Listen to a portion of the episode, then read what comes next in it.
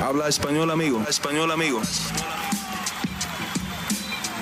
Damas y caballeros, están escuchando Hablemos MMA con Danny Segura. Dani Segura para MMA Junkie, hablemos MMA aquí con la colombiana Alejandra Lara, eh, que viene de pelear de Bellator 290 contra Diana Zaragoza. Desafortunadamente eh, para Aleja pues no conseguiste la victoria, pero pues te quería tener por aquí Em, primero para hablar sobre la pelea, porque me parece que hay bastantes cosas de qué hablar. Eh, y, bueno, y primero que todo, gracias por eh, aceptar la invitación también, ya que pues a veces hay, ciertos peleadores que no les gusta hablar después de una derrota. Eh, entonces, primero que todo, gracias Aleja por tu tiempo. empecemos por aquí, Aleja. dije pues oficialmente una derrota en tu récord, pero muchas personas, incluyéndome a mí, pensamos que ganaste tú el combate. Fue una decisión dividida. Eh, un juez sí vio la pelea para ti, 29-28, otros dos 29-28 para Diana. Eh, entonces, empecemos por aquí. Eh, ¿Has tenido chance de ver la pelea nuevamente? Sí, claro que sí, varias veces. Y, ok, ¿y qué pensaste de la decisión de los jueces? Bueno, mm, yo soy una persona que no, no suelo ni buscar excusas, ni decir, no, es que pasó esto y esto pasó. Y realmente, pues, cuando terminó la pelea, yo estaba súper segura de que le había ganado. O sea, y sé que la misma Diana se sorprendió cuando le dieron la victoria a ella. Pero pues bueno, primero, pues no es su culpa, es una cuestión de la comisión. Em, la verdad yo me sentí muy satisfecha porque hice la, la pelea que quería hacer. Realmente siento que corregí los errores que, que quería corregir, lo que quería trabajar. Tal vez entré un poquito fría y cometí un par de errores que, que me costaron hacer primer round, pero como que a partir de que iba a salir al segundo dije, no, ya sé qué es lo que tengo que hacer y, y vamos bien. Pero bueno, no sé, incluso a, ver, hubo cuestiones que también por esto de, de, estar en un nuevo equipo, un nuevo entrenador, gente que tal vez no me conoce tan a profundidad, no me dio la confianza de hacer ciertas cosas que sé que también me hubieran podido salir, como el haberle tomado la espalda en ese primer round también, que simplemente como que me apegué mejor a mi estrategia, pero pues no sé, sé que lo pude haber hecho mejor y también siento que no es el fin del mundo, que voy a tener oportunidades de hacerlo mucho mejor y que lo más importante era que se viera ese avance que siento que sí se notó. Sí, sí, y, ahora eh, más adelante te quiero preguntar acerca de, ese avance de que mencionas, igualmente de, tu futuro en cuanto a, lo de, tu campamento y tu situación de, entrenamiento, pero eh, de vuelta a la pelea, em, aquí en una página de MMA Decisions que mantiene un récord de todas las decisiones, igualmente toma eh, los puntajes no oficiales que ponen algunos periodistas públicamente. Em, seis de los ocho periodistas vieron la pelea para ti. Yo no puse mi score ahí porque no vi la pelea en vivo, la vi en repetición. Eh, pero pues se pudiera añadir otro, otro periodista ahí, eh, siete, que, vieron la pelea para ti comparado a dos. yo en lo personal pensé que perdiste el primer round y luego vi que ganaste el segundo y el tercero, en mi opinión. Eh, pero tú, ¿cómo viste la pelea? ¿Concuerdas con el mismo análisis en cuanto a, qué rounds ganaste? Sí, te digo que yo, pues, dentro de mí iba siendo muy consciente de lo que iba pasando y, que, bueno, como que me, me costó entrar en, en, en situación en, en, ese primer round. Sí sé que, que se me pudo haber escapado, pero o sea, estuve muy consciente de cerrar, de atacar más, o sea, de responder cada ataque que ella me hizo y pues casi siempre fui yo la que propuse la pelea. Bueno, siempre propuse la pelea. En ese segundo y tercer round estaba muy, muy consciente de lo que estaba haciendo y, y sí, siento que pues eh, las estadísticas hablan por sí solas. Es que yo misma vi la, el cuadro de velatorio que decía ahí, es como, ok, Sí. Y, qué pena si, si hablo mucho acerca de, sobre em, la derrota, em, pero em, te quería hacer esta pregunta. ¿Cómo se siente, tú, tú has tenido adversidades en el pasado, al perder una decisión controversial donde tú pensaste y otras personas también pensaron que hiciste lo suficiente para, para ganar un combate, eh, ¿se siente distinto a, otra derrota? ¿Se siente peor en el sentido de que sentiste que de verdad ganaste o, hasta mejor porque en, tu opinión, pues, eh, tú te sientes como la ganadora, igualmente muchas personas. ¿Cómo, cómo te sientes al respecto de, la decisión?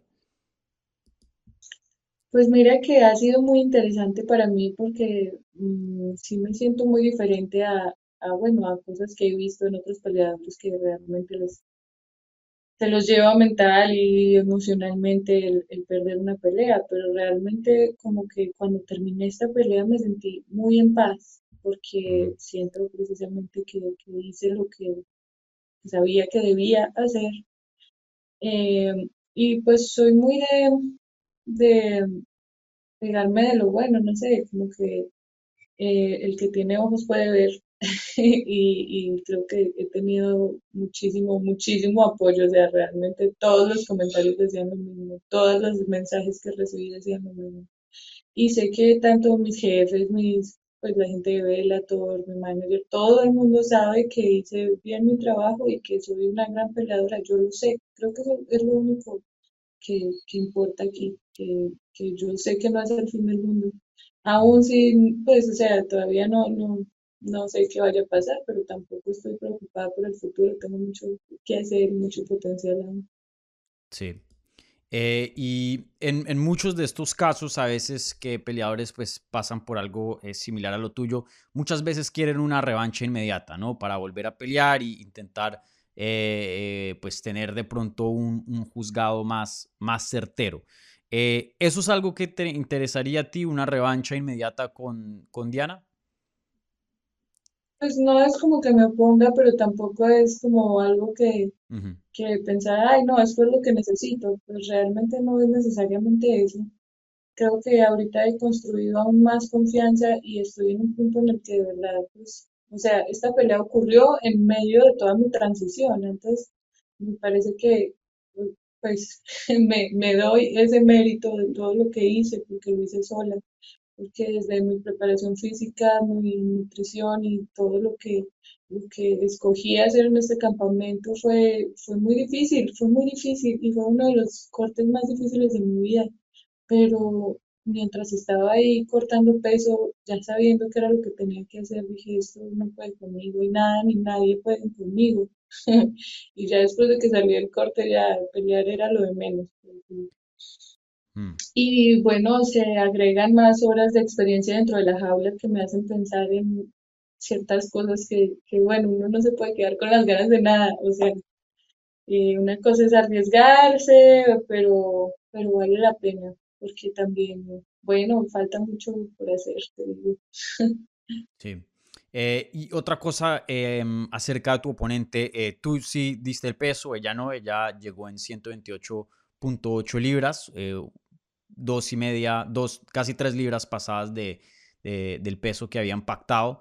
Eh, ¿En algún punto pensaste no tomar la pelea o, qué fue lo que pensaste cuando te, dijeron que Diana no iba a dar el peso contratado?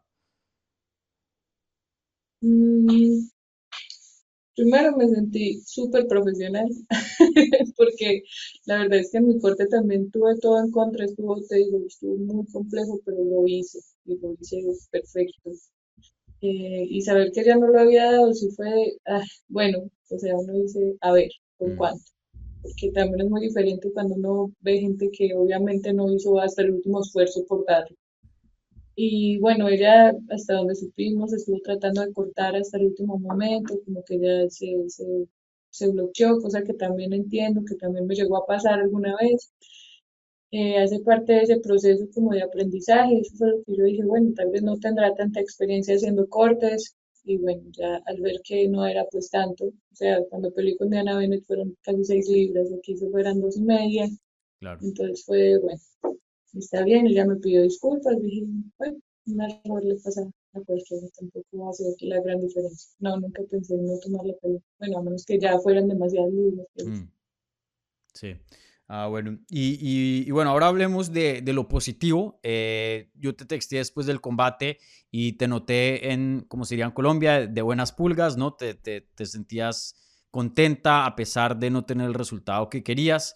Eh, y pues mucho de eso fue centrado ¿no? a, a cambios que hiciste. entrando al combate te sentías muy cómoda y muy contenta con las decisiones que hayas hecho en, tu carrera, específicamente hablando de tu campamento.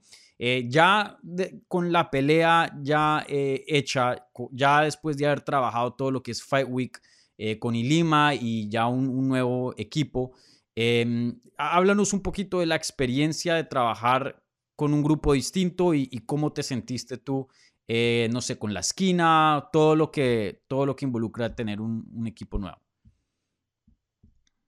Bueno, fue algo un poco mm, apresurado todo lo que me tocó hacer, porque pues cuando me dieron la pelea yo estaba pues apenas llegando, apenas conociendo, apenas, sí, en esta situación en la que te digo, tal vez mi esquina no me conocía tanto, pero ya teníamos pues todos como un plan muy bien dirigido, una idea.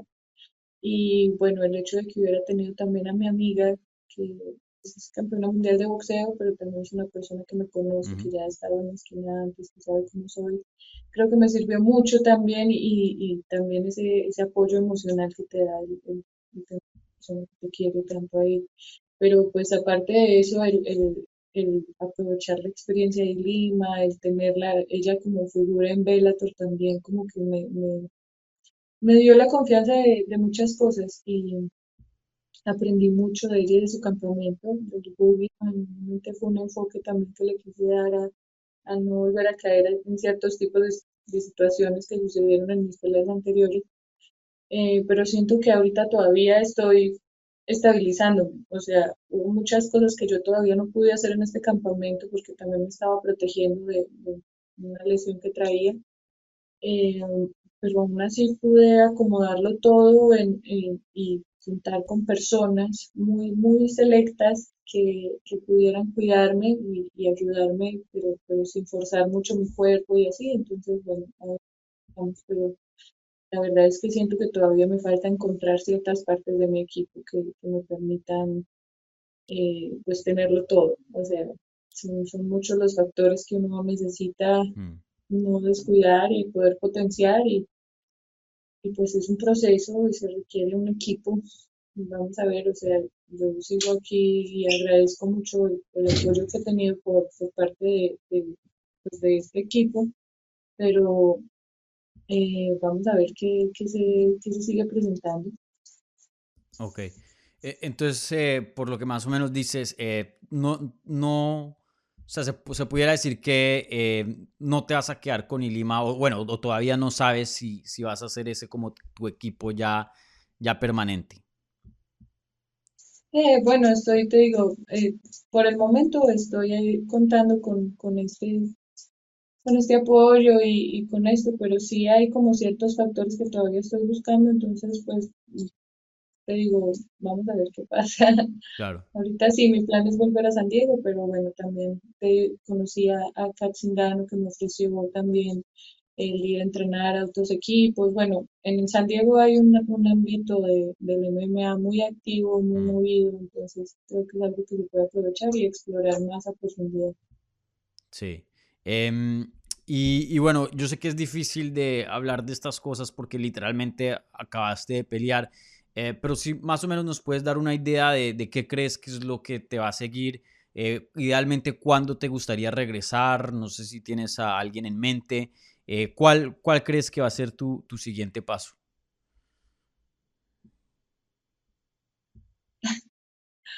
Ay, no sé.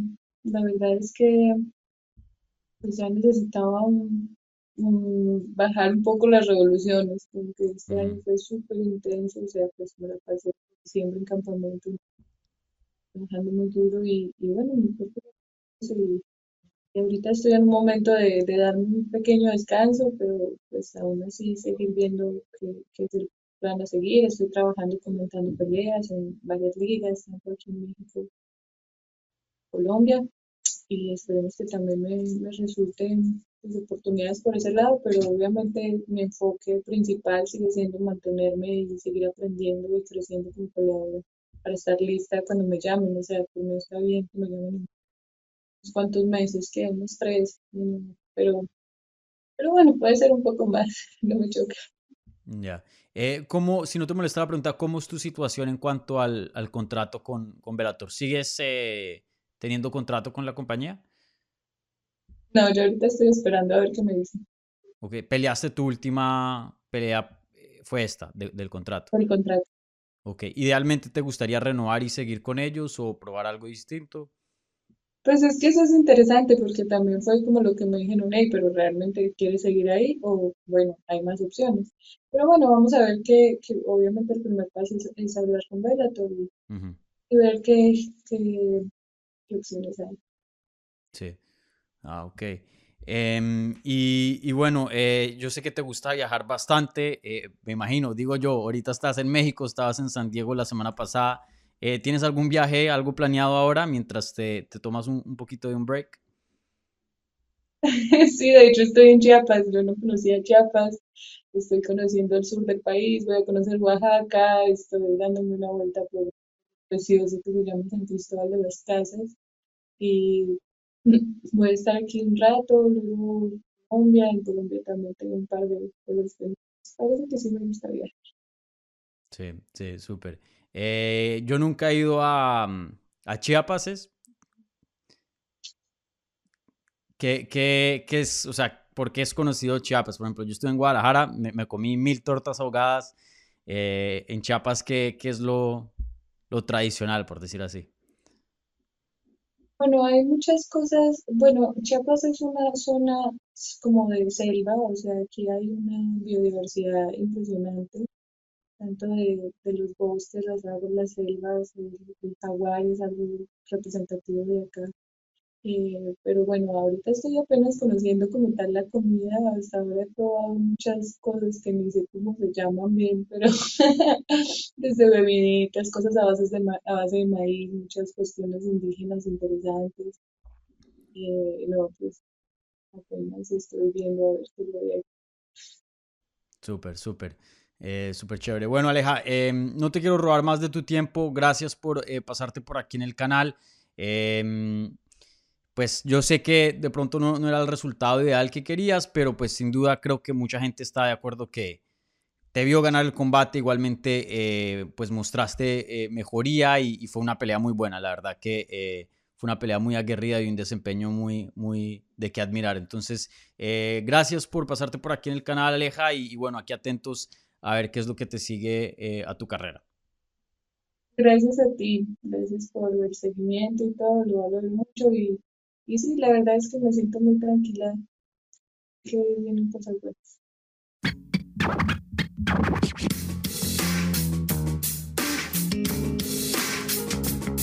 Gracias por escuchar Hablemos MMA.